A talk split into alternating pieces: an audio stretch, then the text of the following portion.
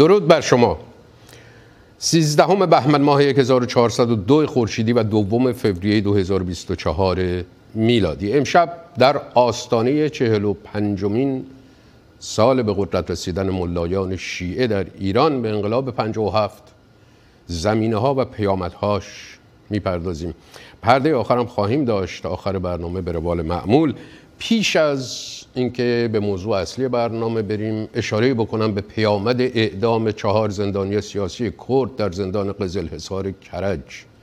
پژمان فاتحی محسن مظلوم محمد فرامرزی و وفا آذربار. دوشنبه نهم بهمن 1402 داغدار شدن دوباره مردم و افسون شدن بیشتر کینه ها از حکومت آدم کش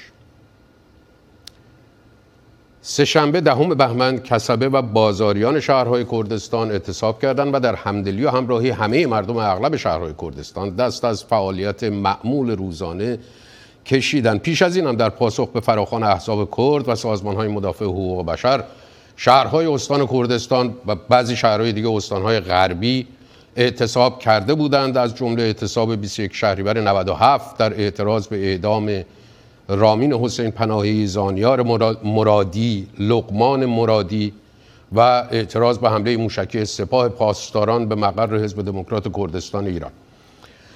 و از جمله اعتصاب هایی که باز عمومی شد و مهمترینش در واقع 28 شهریور ماه 1401 بود در پی قتل حکومتی محسا امینی.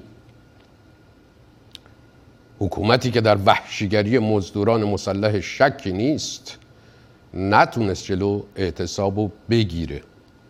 این سه شنبه هم نتونست و نمی‌تونه جلو حرکت جمعی و یک پارچه مردم یک استان رو بگیره. چه برسه به حرکت یک پارچه مردم همه استانهای کشور؟ این شاید مهمترین درس اعتصاب سراسری مردم کرد در روز سهشنبه بود.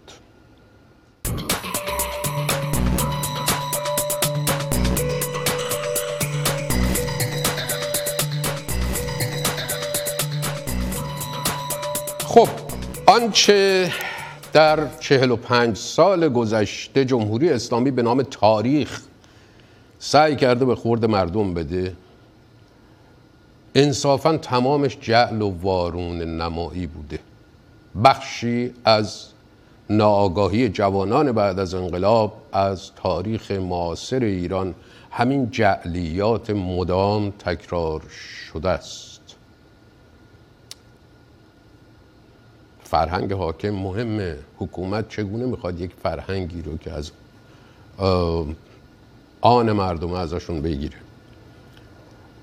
و چیز دیگه ایجاش بذاره. جعلیات یکی از شگردهای حکومت های توتالیتر فاشیستی و دیکتاتور همیشه بوده در تاریخ. البته ما قبل از انقلاب هم در مدارس فقط تاریخ بسا یک طرفی سلسله های پادشاهی رو میخوندیم. از تاریخ. کتاب تاریخمون اینا بود.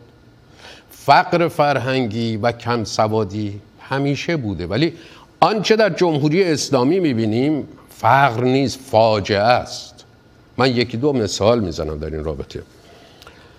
شیخ فضل الله نوری چهره اصلی مشروع خواهی در مقابل مشروط خواهی رو خامنه ای ببینید چجوری توصیفش می‌کنه. همین چند روز پیش سوم بهمن 1402 داره درباره تهران صحبت می‌کنه و نقش تهران در جنبش های آزادی خواهی در ایران در انقلاب و غیره و غیره. اون طرف سکه هم هست در واقع که تهران و ما سال 88 دیدیم که تظاهرات میلیونی مردم در تهران در شهرهای دیگه کمتر خبری بود. ولی همون حرکتی که خامنه ای اومد به سراحت گفت نظام رو برد تا لبه پرتگاه در تهران انجام شد. خیلی مهم بوده همیشه نقش تهران درست میگه از این نظر خامنه ای. باری درباره شیخ فضل الله نوری می‌گوید آنجایی که مشروعی مشروطیت داشت و دچار انحراف می‌شد که شد قیام مرحوم شیخ فضل الله و مردم و رفتن در حرم حضرت عبدالعظیم و تحسن در آنجا و مانند اینها و غیره و اینا. ببینین میگه مشروطه در واقع آخونده یا حاکم در ایران خودشون مشروطه خواه می‌خوان جلوه بدن دروغ هم میگن. حالا در سر برنامه خواهیم دید این قضیه رو. و در همین دروغگویی مجبورن که وارونه بیان بکنن رویدادهای تاریخی رو. از جمله این نکته که شیخ فضل الله نوری یکی از مشروط خواهان درجه یک بود. یروان آبراهامیان مورخ و نویسنده کتاب ایران به بین دو انقلاب نوشته است که در آذر 1286 یعنی بعد از تصویب قانون اساسی مشروطه فضل الله نوری از مردم دعوت کرد تا برای دفاع از اسلام در برابر مشروط طلبان کافر در میدان توبخانه تجمع کنند او در این گرد همایی معروف به واقع میدان توبخانه سخنرانی کرد و برابری را یک بدعت خارجی خواند. جواد تب و تبایی که می‌دانید در محافلی در جمهوری اسلامی مورد تأیید بوده در جلد دوم تعملی درباره ایران می نویسد شیخ فضل الله فتفاهایی مبنی بر حرام بودن مشروطه صادر کرد. خب مشروع خواهان که خامنه ای هم یکی از اوناست به فتوای زعیم شیخ فضل الله مشروطه رو حرام می‌دونن. حالا چراییش رو در ادامه برنامه عرض کردم خواهیم دید. یه مثال دیگر درباره سید حسن مدرسه که خیلی اهمیت داره برای خمینی خامنه اینها. خامنه ای تو همون سخنرانی سوم بهمن 1402 همین چند روز پیش. حالا کسانی که با تاریخ آشنا هستن می‌دونن من چی میگم. قرارداد وسوق و دوله فروش ایران بود. بعد دیدن نمیشه. نذاشت. بر اون مدرس ایستاد قرص و محکم قرارداد و باطل کردن. این مطلق و دروغ و بیان وارونه تاریخ. قرارداد 1919 که معروف شد به قرارداد وسوق دوله به دلیل مخالفت مدرس باطل نشد به دلیل مخالفت مردم. عده زیادی از روشنفکران اون موقع مجلس شورای ملی و افشای جهانی رشوه های کلان وسوق دوله نخست وزیر احمد شاه و همراهاش. یا وزیر خارجش بود و همراهاش از دولت انگلیس برای امضای این قرارداد که ایران رو دو دستی می‌داد به انگلیس باطل شد. خیلی شلوغ شد. رسانه های انگلیس خیلی شلوغ کردن در آلمان خیلی شلوغ شد اعتراض کردن. شوروی اون موقع خیلی اعتراض کرد. بعد حالا همین مدرس که خامنه ای میگه محکم ایستاد تا قرارداد وسوق و دوله باطل بشه. این که میگم کاملا وارون نمایی است. مدافع سرسخت وسوق و دوله بود. مشروع مذاکرات مجلس رو پس آنلاین قابل دسترسی است. می‌تونید همه ببینید. دوره ششم جلسه 11 29 شهریور 1305 این جلسه بعد از به سلطنت رسیدن رضا شاه پهلوی تشکیل میشه که همین وسوق دوله معروف به عنوان وزیر عدلیه به مجلس معرفی میشه. مصدق که نماینده مجلس علیه اون نطق می‌کنه و میگه باید این آدم اصلا محاکمه بشه زندانی بشه اینها. سید حسن مدرس در دفاع از وسوق دوله نطق مفصلی کرد و گفت قرارداد 1919 معامله فضولی و بی اثر بوده و هیچ وقت ظهور خارجی پیدا نکرده که کسی به خاطر آن حساب پس بدهد. و باید اختلافات گذشته را کنار گذاشت و با هم کار کرد. اون گربه مرتضی علی آخوندی قبلش هم پنج سال پیشش تو مجلس چهارم همین مدرس از نصرت الله فیروز وزیر دادگستری احمد شاه دفاع کرده بود. یکی دیگه از کسایی که تو امضای قرارداد وسوق دوله نقش داشت و از انگلیس رشوه گرفته بود. نه ببینید چقدر میگم این این چجوری آدم می‌تونه واقعا فندق مغز باشه که حرفای خامنه ای رو بشنن؟ گوش بدن دور برش بعدم کله تکون بدن باور بکنن. جلسه پنجم صورت مشروع مجلس یک شنبه نهم مرداد 1300 خورشیدی. هنگامی که به اعتبارنامه نصرت الدوله در مجلس چهارم اعتراض گسترده ای شد مدرس به دفاع از او برخواسته و گفت نصرت الدوله از اعمال گذشتهش ابراز پشیمانی می کند و عوض شده. پس باید او را به نمایندگی پذیرفت. یه همچین آدمایی. همین مدرس به اضافه نواب صفوی و فدایان اسلام تروریست میشن الگوی رهبران جمهوری اسلامی. خمینی و خامنه ای برای نجات امت اسلام از مسیر مدرن کردن ایران که سلسله پهلوی پیش گرفته بود. واقعا خدا رحم کرد به ملت ایران که این انقلاب رخ داد. و الا با اون وضعی که اینا داشتن پیش می‌رفتن وضع ما وضع کشور ما خیلی خیلی بدتر از همه کشورهای وابسته ای که ما می‌شناسیم می‌شد. انقلاب اومد جلو این رو گرفت. انقلاب اسلامی این حرکت به سمت سقوط مطلق رو با یک اقدام قاطع این حرکت رو جلوش گرفت. نجات داد کشور مبارزه ای که با انقلاب انجام گرفت مبارزه هویتی بود مبارزه موجودیتی بود. هویت ملت ایران موجودیت ملت ایران تاریخ ملت ایران داشت نابود می‌شد و جلوش گرفته شد. من نمی‌خوام امشب بگم در 45 سال گذشته جمهوری اسلامی چه فاجعه ای برای هویت ایرانی برای ایران و منطقه و جهان به وجود آورده. می‌خوایم ببینیم انقلابی که 45 سال پیش اتفاق افتاد اولا چرا اتفاق افتاد؟ ثانیا چرا حکومت اسلامی رو سر کار آورد؟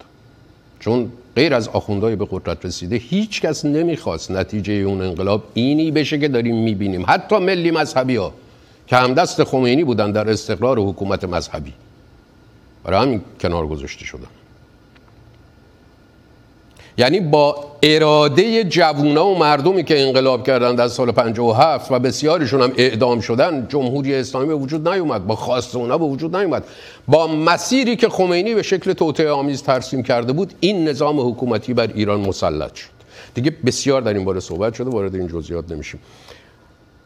مردم می‌خواستن انقلاب کنن در این شکی نیست. اما نمی‌خواستن حکومت مذهبی بیاد حتی اگر در کوران انقلاب به جمهوری اسلامی که خمینی می‌گفت عین آزادی و عدالت است رأی داده بود. باری. در خدمت آقای دکتر عباس امانت هستیم مورخ تاریخ ایران و استاد کرسی ویلیام سامنر در بخش تاریخ دانشگاه ییل. درباره دکتر امانت نوشتند که حوزه مطالعاتی ایشان در چهل سال گذشته که تحقیق و تدریس می‌کرده اند ایران جدید خاورمیانه تاریخ اسلام با تمرکز بر تشیع و جنبش های نوظهور دینی در ایران بوده است. قبله عالم عهد قاجار و سودای فرنگ اسلام آخر زمانی و تشیع ایرانی و تاریخ ایران مدرن از شمار کتاب است که از ایشون منتشر شده. خوش آمدید آقای دکتر امانت. به امشب صفحه آخر.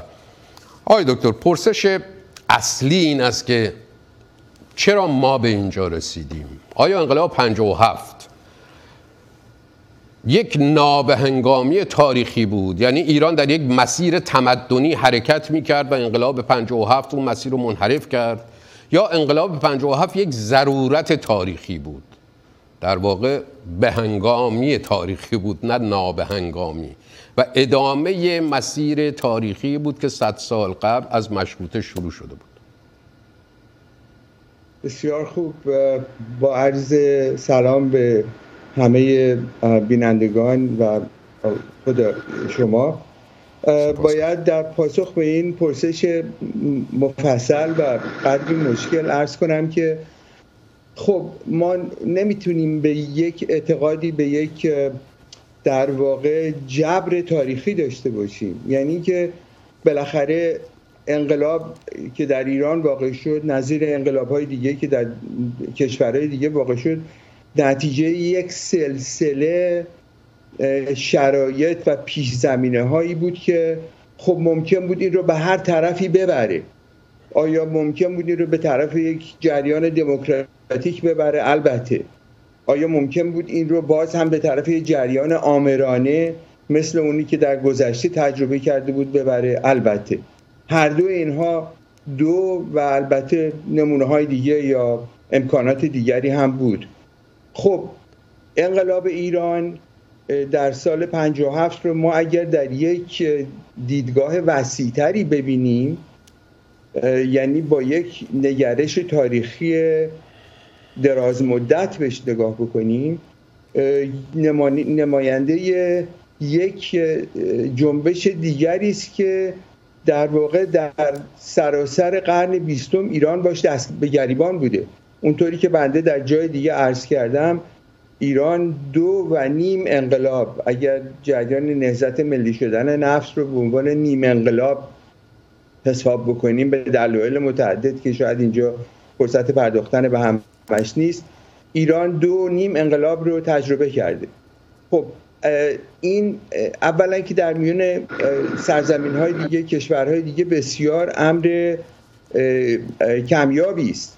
یعنی ما مثلا می‌تونیم در فرانسه دو یا سه انقلاب رو بنامیم از پایان قرن هجدهم تا اواخر قرن 19 یعنی انقلاب 1879 انقلاب 1848 انقلاب 1871 یا انقلاب کمان ها در چین می‌تونیم دو انقلاب رو ببینیم نظیر ایران.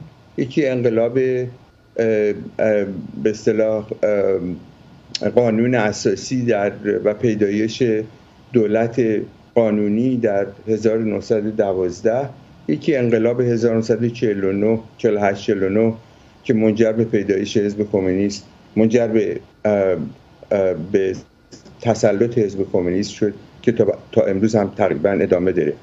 در مورد ایران همونطوری که عرض کردم این نمونه خیلی روشنی یعنی یک خواست و کوششی از انقلاب مشروطه تا انقلاب 57 وجود داشته. اینی که ما تصور بکنیم انقلاب 57 صرفا برای روی کار آمدن یک نظام تندروی اسلامیگرای مذهبی که روحانیون برش تسلط داشتن بود اینطور نبود. بلکه جریان وسیعی بود که نتیجه تحولات داخلی ایران در دهه های گذشته بود. یعنی که ما اگر از زمان حالا اگر به عقب برنگردیم دو سه تا جریان رو می‌تونیم ببینیم. یکی اینی که اون انقلاب جمعیتی بزرگی که ایران شاهدش بود. در دهه های مخصوصا 1340 به بعد تا 1357 که جمعیت ایران از هزار و حوالی 1330 تا 1357 بیشتر از دو برابر شد در طول یک دهه و نیم یا دو دهه. و البته بعد از انقلاب که باز هم این انفجار ادامه پیدا کرد. تا امروز که جمعیت ایران در حدود 90 میلیونه. خب این به خودی خود این مسئله تحول و افزایش جمعیت در جامعه یک دگرگونی بزرگی پیش آورد. به ویژه به خاطر اینکه جمعیت ایران در حوالی هزار در حوالی انقلاب مشروطه شاید 80 درصد شاید بیشتر جمعیت روستایی و ایلیاتی بود.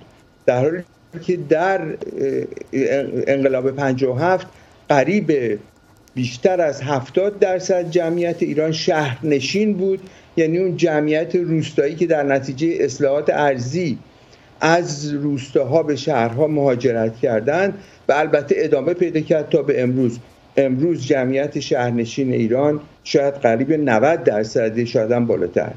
و جمعیت روستانشین ایران تقریبا خیلی خیلی کوچکتر. جمعیت ایلات ایران به کلی از بین رفته یا خیلی خیلی کوچک شده و جمعیت ها همه ساکن هستند شهرنشین هستند این جمعیت ها خواست های متفاوت دارند این جمعیت هایی هستند که ضروریت های متفاوتی برشون هست و در واقع سازمان های سیاسی اجتماعی جدیدی باید اونها رو به یک نحوی نمایندگی بکنه. مشکل در دوره پهلوی در این بود که این نوع نمایندگی سیاسی از جانب این طبقات جدید شهرنشین وجود نداشت. یعنی که ما در عین اینکه جمعیت شهرها افزایش پیدا کرد در عین اینکه خواستها افزایش پیدا کرد یک نوع خفقان سیاسی در این دوره حاکم بود. یعنی که هر چقدر که ما بخواهیم دولت پهلوی رو دولت پیشرفته از نظر سیاست های اقتصادی و تا یه اندازه سیاست های اجتماعی بشمریم که بدون شک درش یک پیروزی هایی بود ولی در مقابل به خاطر خفقان سیاسی به خاطر عدم وجود آزادی بیان به خاطر عدم وجود احزاب و تنوع سیاسی این گرفتار مشکل بود. یعنی راهها برای ابراز نظر برای اینکه یک نوع سازمان دموکراتیک در ایران پیدا بشه متاسفانه بسته بود.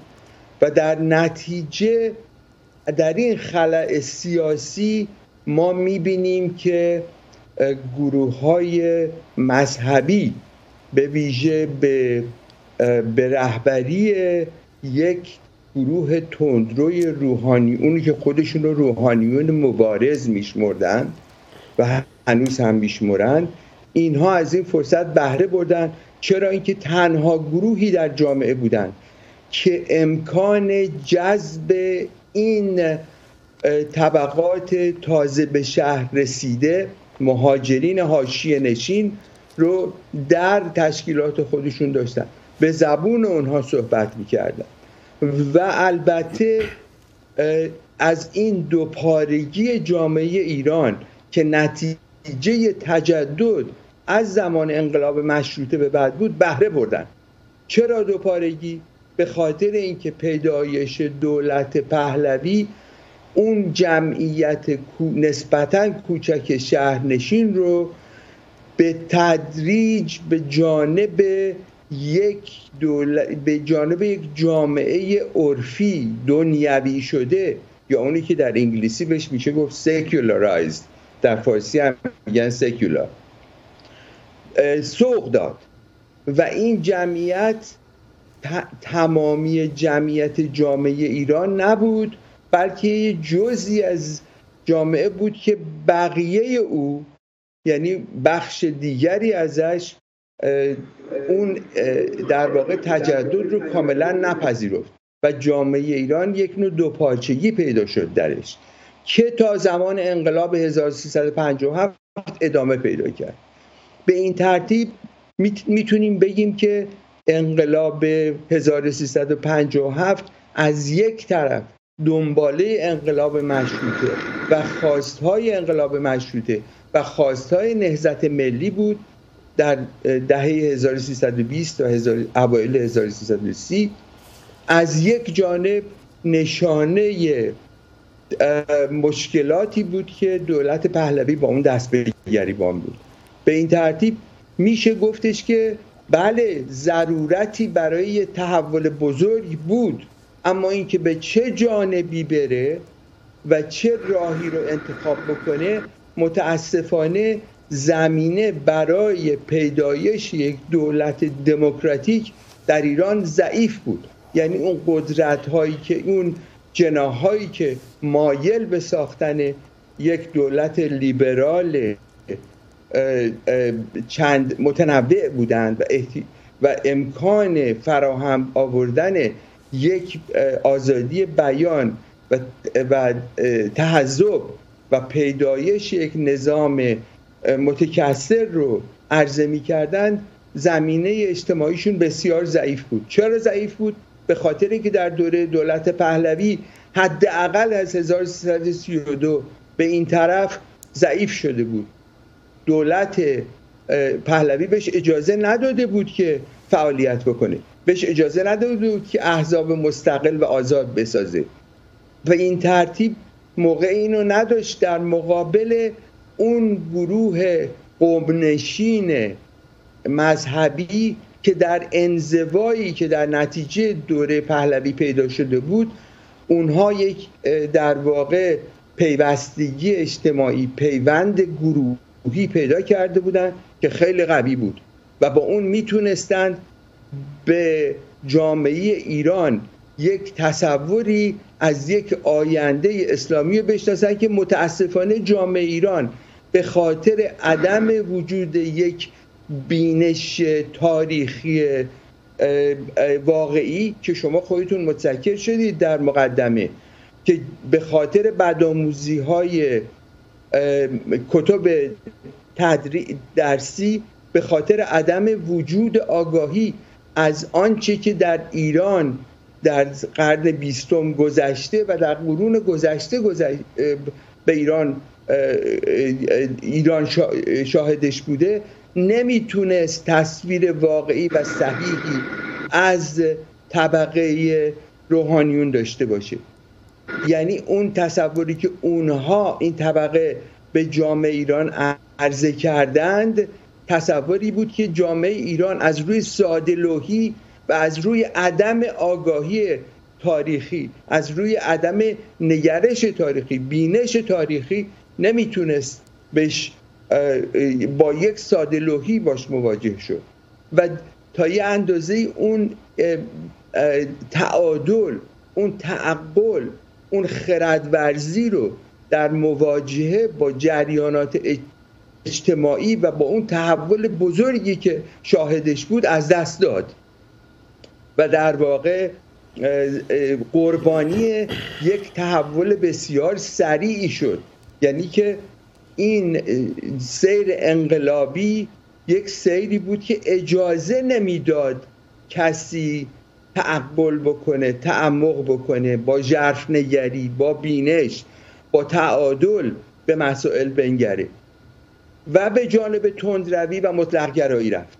و نتیجه تندروی و مطلق گرایی این بود که زمینه بیشتر آماده شد برای این طبقه روحانیون مبارز و تندرو و این اسلام سیاسی تازه به پیدا شده. ما باید به این موضوع کاملا واقف باشیم که این طبقه روحانی در طول سراسر تاریخش از آغاز صفویه تا دوره پهلوی و تا دهه های 1340 در واقع هرگز در فکر قدرت سیاسی نبود.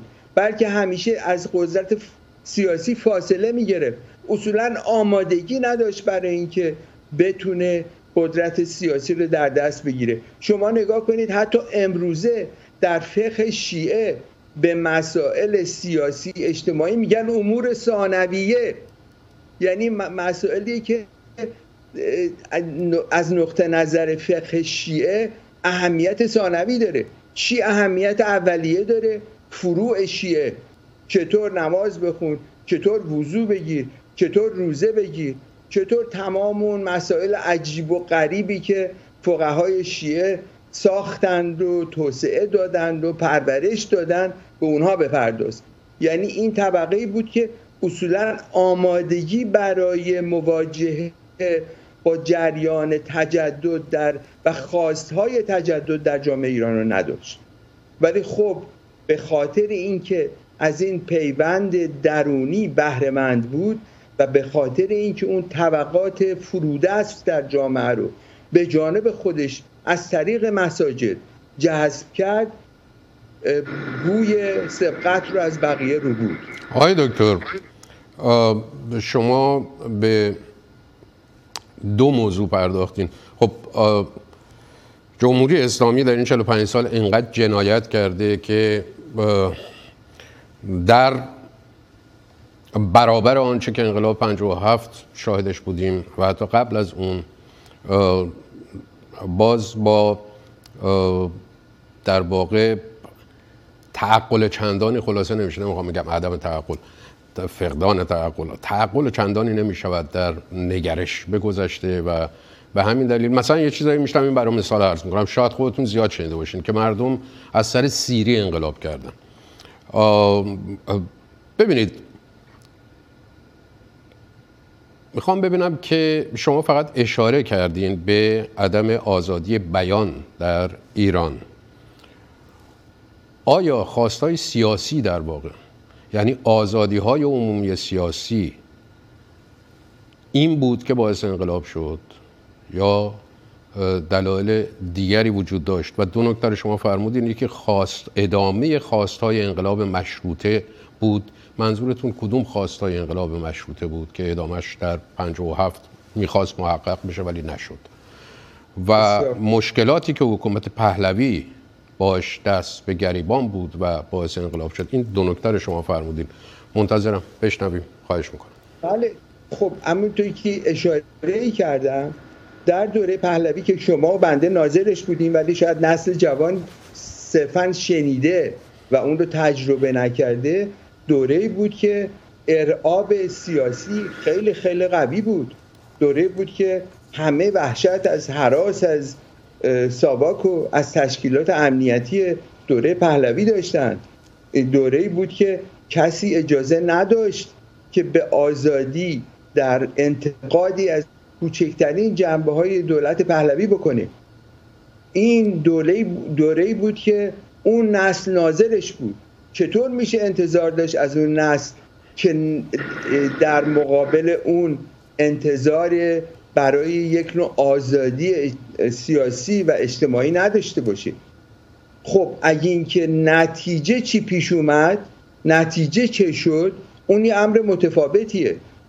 به خاطر اونی که عرض کردم به خاطر اینکه تعادل وجود نداشت به خاطر اینکه مطلق گرایی بود به خاطر اینکه تندروی بود به خاطر اینکه یک تصور افسانه ای از انقلاب وجود داشت.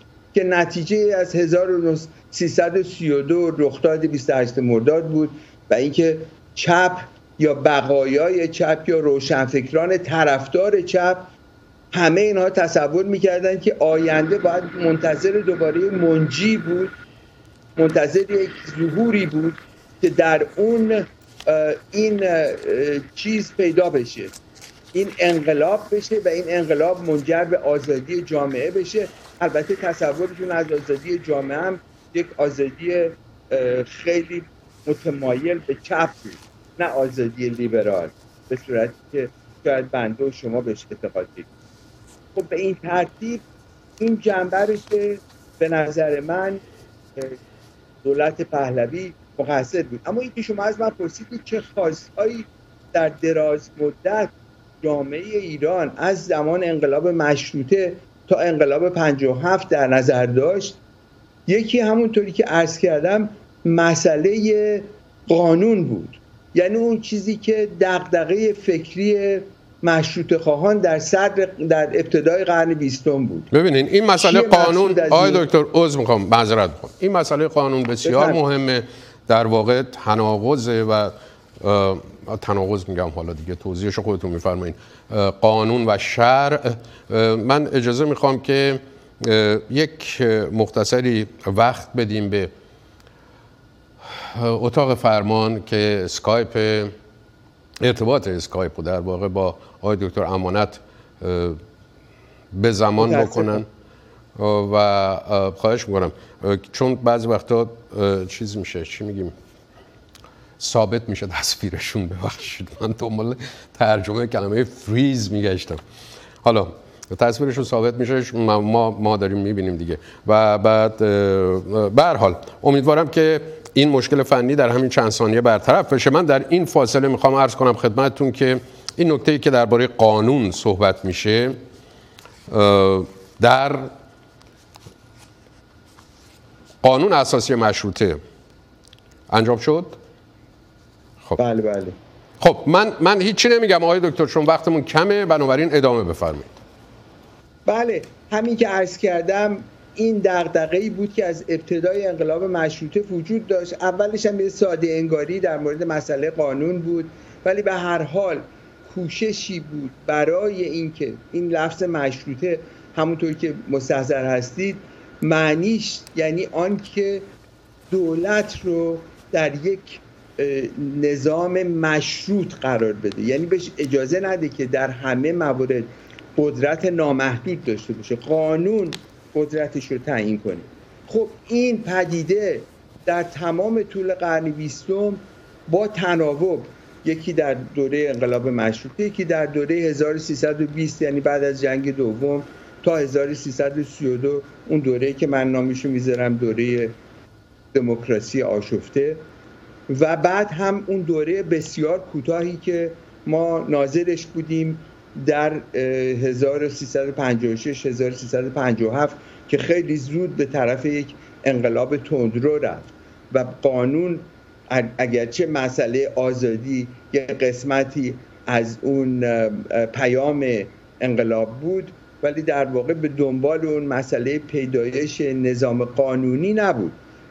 این رو من عرض می‌کنم که پدیده مهمیه که از نظر فرهنگی در جامعه ایران هنوز هم تا به امروز متاسفانه به, به نتیجه نرسیده. آنچه که ما امروز می‌بینیم یعنی این مرحله سومی که بعد از انقلاب 57 می‌بینیم که در واقع به نظر من از سال 2009 آغاز شد 2009 میلادی آغاز شد و تا امروز ادامه داره و نقطه عطف خیلی بزرگش سال گذشته شاهد بودیم یعنی زن زندگی آز... نهزت زن زندگی آزادی به نظر من نشانه اینه که جامعه ایران در نتیجه انقلاب 57 بسیار متحول شده و این تحولش صرف نظر از دولت جمهوری اسلامیه.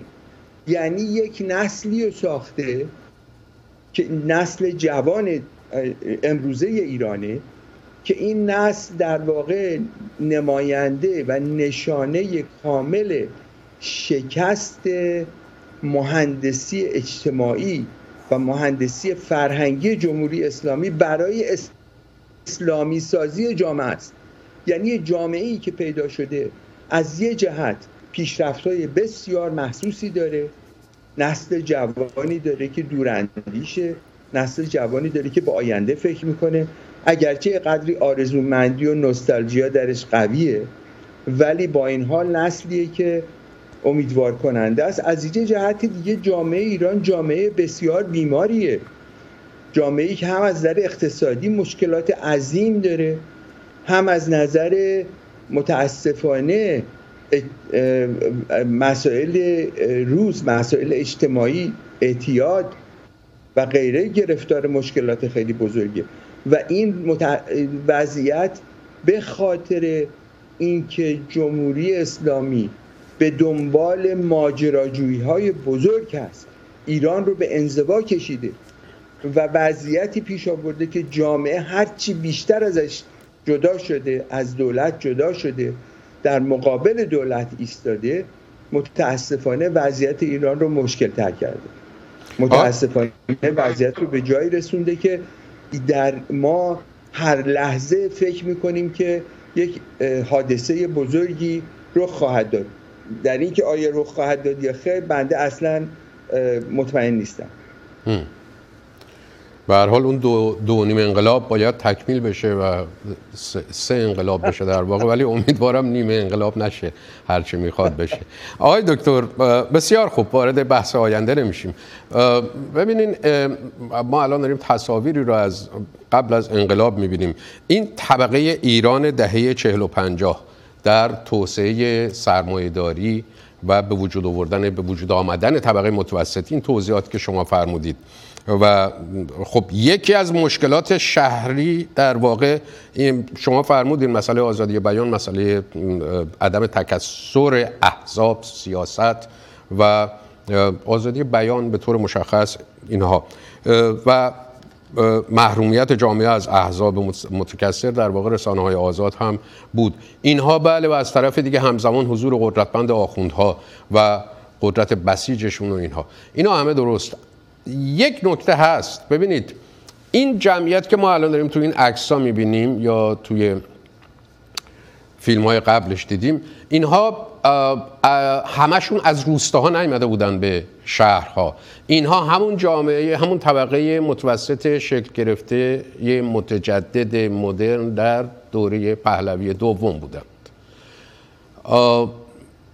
می‌تونم من عرض کنم اینجا که اینها جزء کوچیکی از جمعیت بسیار بزرگ دیگه ای بود. و اون دو پارچگی اجتماعی که بنده عرض کردم در این طبقه خیلی محسوسه. در این تصویرهایی که شما نشون می‌دید محسوسه.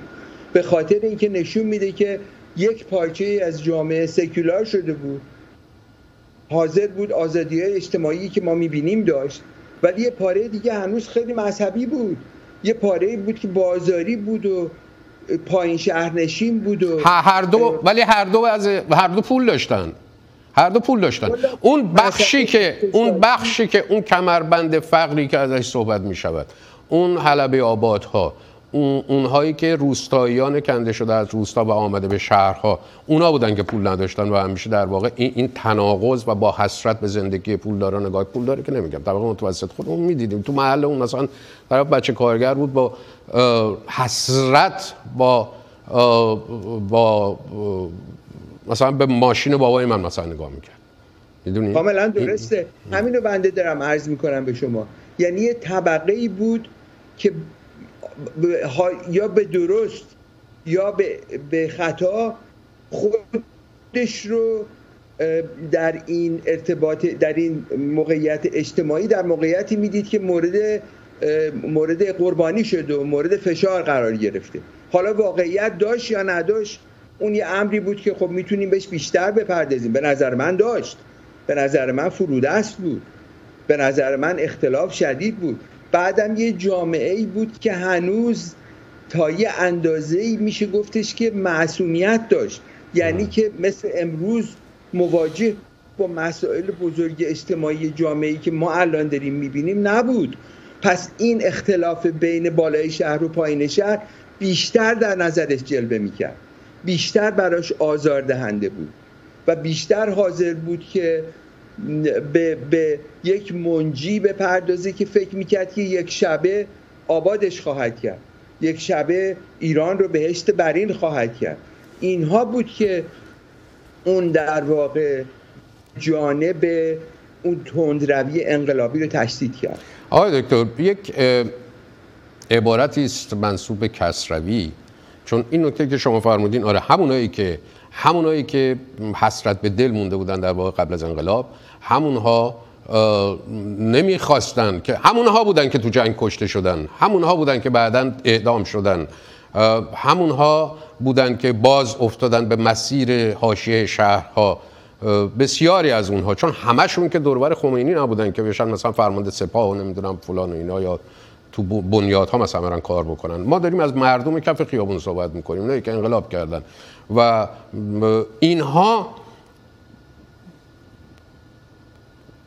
این این قشر این اینها کسایی نبودن که بخواد حکومت مذهبی خودکامه خونریز دوباره بیاد سر کار. فکر می‌کردن به فرمایش شما که یک منجی میاد و همه چی رو با اون فریب هایی که خمینی می‌کرد. این عبارت که منصوب به کسروی تا حتما شما هم شنیدین که جایی گفته یا نوشته که ایرانیان یک حکومت با آخونده بدهکارن. من نمی‌دونم حالا چقدر این درست از کسروی یا نه. نمی‌دونم اصلا این چقدر. ولی این این قابل تعمل هست این جمله. یعنی اگر انقلاب 57 نبود اگه بخوایم اینو قبول بکنیم این حرفو. اگر انقلاب 57 نبود پس جنبش انقلابی زن زندگی آزادی هم که بنیان فکری و فرهنگی نظام دینی رو به طور کلی هدف گرفت به وجود نمی اومد در واقع اون بود. کاملا با شما موافقم. یعنی که این سیر انقلابی که ما از 1357 تا امروز شاهدش بودیم یه جریان مداوم نیست. یه جریانیه که در طول دوره زمانی چهل ساله متحول شده. از دیگه اون آرمان های اسلامی البته اونم نباید منکر شد.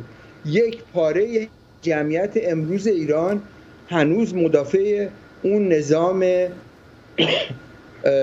مذهبی که جمهوری اسلامی پدید آورده. ولی اکثریت نسل جوان خواسته های دیگه داره. و البته اون جریان اجتماعی اون جریان انقلابی رو نمیشه گفتش که این وجود نمی‌تونست داشته باشه. اون که در واقع ما داریم در واقع داریم منکر تحولات تاریخی میشیم. تحول تاریخی اگر در مسیر درست همونطور که ابتدای صحبتم عرض کردم اگر در مسیر درستی نمی‌رفت که متاسفانه نرفت به خاطر اینکه مطلق گرایی زیاد بود به خاطر اینکه افسانه انقلاب قوی بود و به خاطر اینکه طبقاتی که مدافع یک نظام نظام لیبرال دموکرات بودن ضعیف بودن و باختن. اون و این تصاویری هم که شما نشون می‌دید من باید اینو دوباره تاکید کنم. اینا یه جمع کوچک شهرنشین بودن در مقابل اکثریت مردم ایران. و اینها این تصاویر بیشتر این روح آرزومندی رو در این نسل جوان تقویت می‌کنه که تصور می‌کنن یه جامعه آزادی بود همه هر کاری دلشون می‌خواست می‌تونستن بکنن. بله ممکن بود در سواحل بحر خزر مردم آزادانه آبتنی می‌کردن. ولی این دلیل این نبود که این جامعه جامعه آزادیه. دلیل این نبود که این یه جامعه که بیمارگونه نیست. دلیل این یه جامعه بود که آمرانه بود فشار درش بود. جامعه بود که نمی‌تونست به اون صورت دوام پیدا بکنه. و خود انقلاب بزرگترین شاهد بر این بود که یه همری امکان پذیر نبود. خب.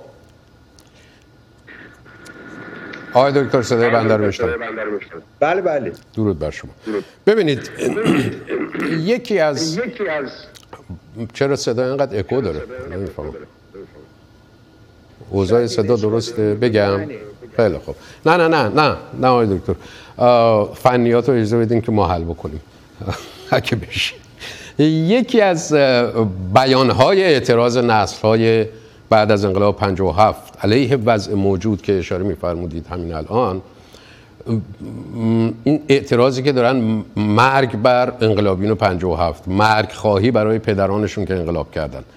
این از دیدگاه تاریخ و بررسی تاریخی در واقع نسل های بعد از انقلاب من همیشه به این فکر کنم چرا می‌تونن مطمئن باشن که فردا بچه ها و نواهاشون نگن مرگ بر پدرانمون. که اینا و ضمنا خودشون در همون شرایط و درک اجتماعی سیاسی سال 57 اگر می بودند به جای پدرانشون و مثل پدرانشون انقلاب نمی کردن. مثل اینکه این تصویر ما دوباره منجمد شده. شما صدای من صدا رو داریم. بفرمایید آقای دکتر. بله. من حالا متاسفانه با اینکه تصویر منجمده این چند کلمه رو عرض می‌کنم. این هم این پدیده ای که شما بهش اشاره کردید یعنی این انتقاد و اعتراض به نسل انقلابی دهه 57 اون هم ناشی از عدم یک نوع بینش تاریخی است. یعنی که تصور این که نخیر بهتر این بود که همه دست رو دست میذاشتن و ساکت میشستن و این خود به خود وضعیت ایران بهبود پیدا می‌کرد به خاطر اینکه تصوری هست از اینکه در دوره پهلوی یک نوع شکوفایی اقتصادی بود. ممکن از جهتی بود ولی جامعه جامعه متفاوتی با امروز. اینو ما نمی‌تونیم یک بار معیارهای امروز رو به ده چهار دهه گذشته چهار و نیم دهه گذشته تسری بدیم و همون تصور رو داشته باشیم و همون خیال رو داشته باشیم که بله ممکن بود به طرف یک بهبود اجتماعی بدون انقلاب بریم. انقلاب چه خوب چه بد چیزی نیستش که ما بخوایم یک نسلی رو به خاطر اون مورد انتقاد قرار بدیم. بلکه باید بپذیریم که واقعیت تاریخی بود. همون شرایطی بود که من عرض کردم. وقتی اون پیش زمینه ها وجود داشت متاسفانه منجر می‌شد به انفجاری. و اینو این, نسل جدید ظاهرا متوجه نیست. متوجه نیستش که این پدیده ای که ما ازش 45 سال پیش صحبت می‌کنیم نشانه یک مشکلی در اون دوره بود. اینی که یک میلیون نفر میمدن تو خیابون اعتراض می‌کردن این اعتراض به خاطر این بود که یک نوع زمینه نارضایی اجتماعی وجود داشت. خب اونی که نمیشه منکر شد. آقای دکتر وقتی که ما تقابل قانون و شریعت رو شریعت اسلامی و خب پرچمداراشون در واقع فقها وقتی ما تقابل قانون متکی بر روشنگری یعنی بعد از انقلاب صنعتی یعنی عدالت اجتماعی همه برابر در برابر قانون نه در برابر خدا نه در برابر بله. دین.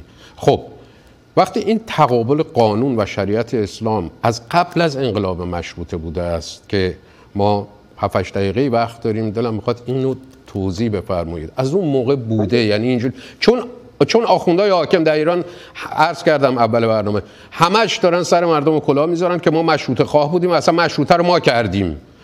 و می‌دونی؟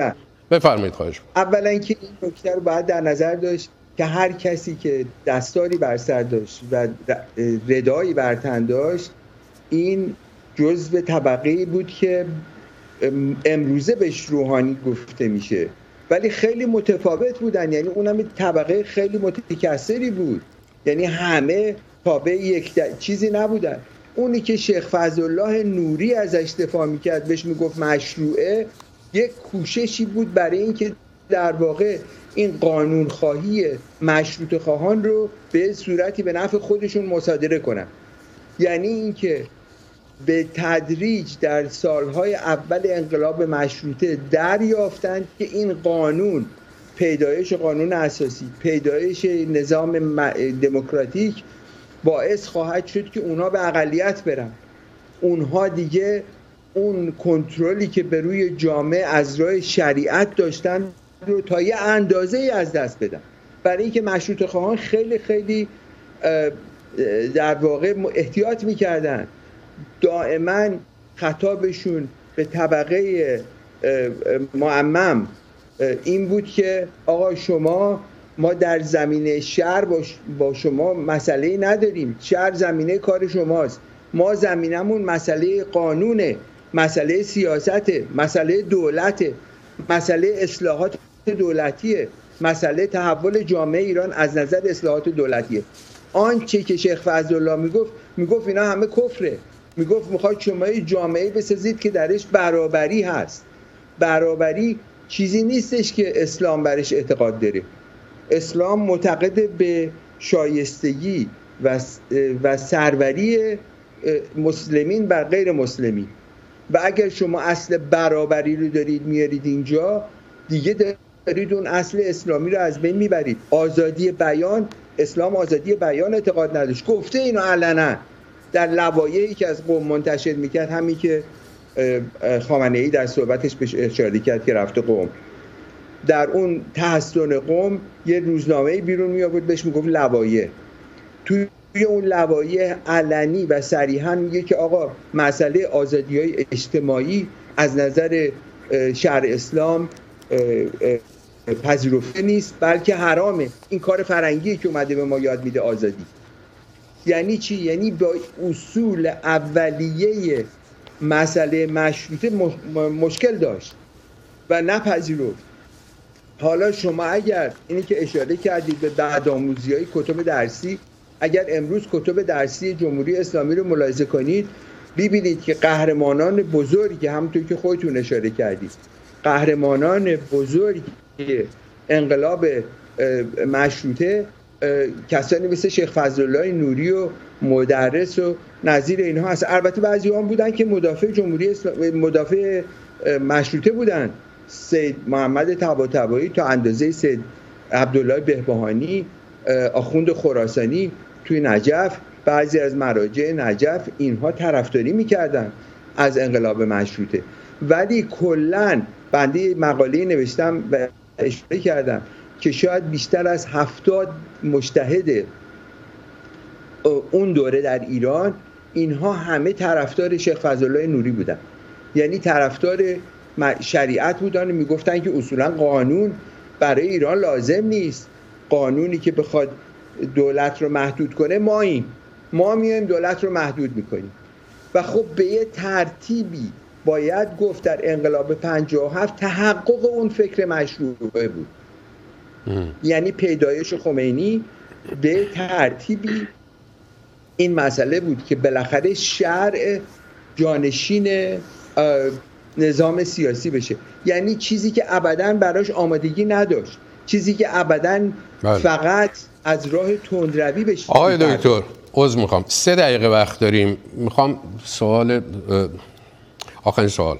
جمهوری خواهی چرا شکست خورد در انقلاب مشروطه با وجود اینکه خود رضا خان هم طرفدار جمهوری بود تا قبل از این بله. شاه بشه خواهش بله این یکی از متاسفان متاسفانه یکی از ضررهای بزرگیه که تو اون دوره یعنی نهضت جمهوری که مخالفینش می‌گفتند که چیز نامش الان فراموش ولی به هر حال چیزی بود که خب به نفع ایران بود.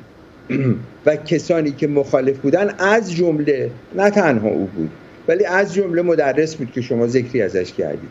اینها می‌گفتن که جمهوری برای ایران مضر برای اینکه ناظر بودن به آنچه که در عثمانی واقع شد. یعنی پیدایش دولت سکولار آتاتورک در ترکیه که پایان دوره خلافت عثمانی بود از نظر علمای ایران چنین تعبیر شد که اگر اینجا هم جمهوری بشه ببخشید اینجا یک نظام مطلق سکولاری حاکم خواهد شد که اجازه نمیده که ما به عنوان طبقه علما به عنوان طبقه فقها باقی بمونیم. ما را هم از بین می‌بری چنان که در ترکیه از بین. این فکر باعث شد که برگردن اون مصالحه بزرگ رو تازه بزرگ رو با رضاخان بکنن. یعنی به رضاخان گفتن آقا شما جمهوری رو بذار کنار یا یک سلطنت تازه تشکیل بده. اسمشو بذار پهلوی. تقریبا همینو گفتن. اونجا در قوم یه ملاقات مهمی شد بین پاره از این مجتهدین بزرگ مراجع بزرگ و رضاخان در این مورد. این بود که ضرر بزرگ بود. ولی که میشه گفتش که اگر ما یک جامعه جمهوری رو هر چقدر هم اگر ابتدای کار رضاخان در واقع اون قدرت آمرانه و مسلط بر اون بود ولی بالاخره امکان داشت که در آینده یک نظام پیدا بشه که دیگه اون چیز سلطنت طلبی دوره پهلوی رو با خودش به دوش نکشه. بله. بسیار ازتون سپاسگزارم. من این نکته رو فقط برای بینندگان عرض می‌کنم که نکته که فرمودن آقای دکتر. آقای دکتر من مزاحمتون نشم. آقای دکتر عباس امانت که امشب بسیار ازتون آموختیم. ممنونم ازتون. در خدمتتون بودیم. مورخ خواهش می‌کنم. خواهش می‌کنم. ما سعی کردیم شما رو در واقع کمتر اذیت کنیم. ولی ازتون بسیار واقعا آموختیم. ممنونم ازتون آقای دکتر عباس امانت. مورخ و استاد تاریخ در دانشگاه ییل آمریکا. خب من فرصت خیلی کمی این نکته که آقای دکتر امانت فرمودن درباره جمهوری خواهی. رضاخان سردار سپه در واقع قبل از اینکه شاه بشود بعد از اینکه جمهوری خواهی مخالفت های مدرس به ویژه و سازماندهی مدرس در مخالفت با جمهوری که خود رضاخان سردار سپه خودش جمهوری خواهان رو بسیج می‌کرد بنا به نوشته یحیی دولت آبادی. اما وقتی که این قضیه شد رفت قم و با آیت الله حاج آقا جمال اصفهانی آیت الله ناینی و آیت الله حائری به درخواست آنان مبنی بر توقف جمهوری خواهی پاسخ مثبت داد.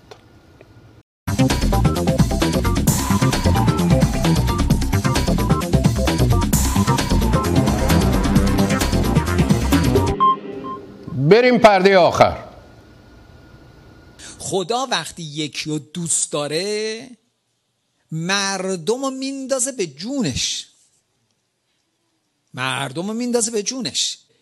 خداوند حسین ابن علی رو علیه دوست نداشت یا دوست داشت؟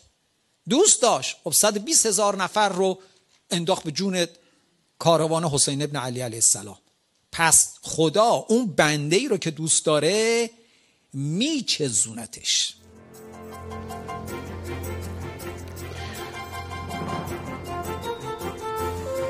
شب و روزگار خوش.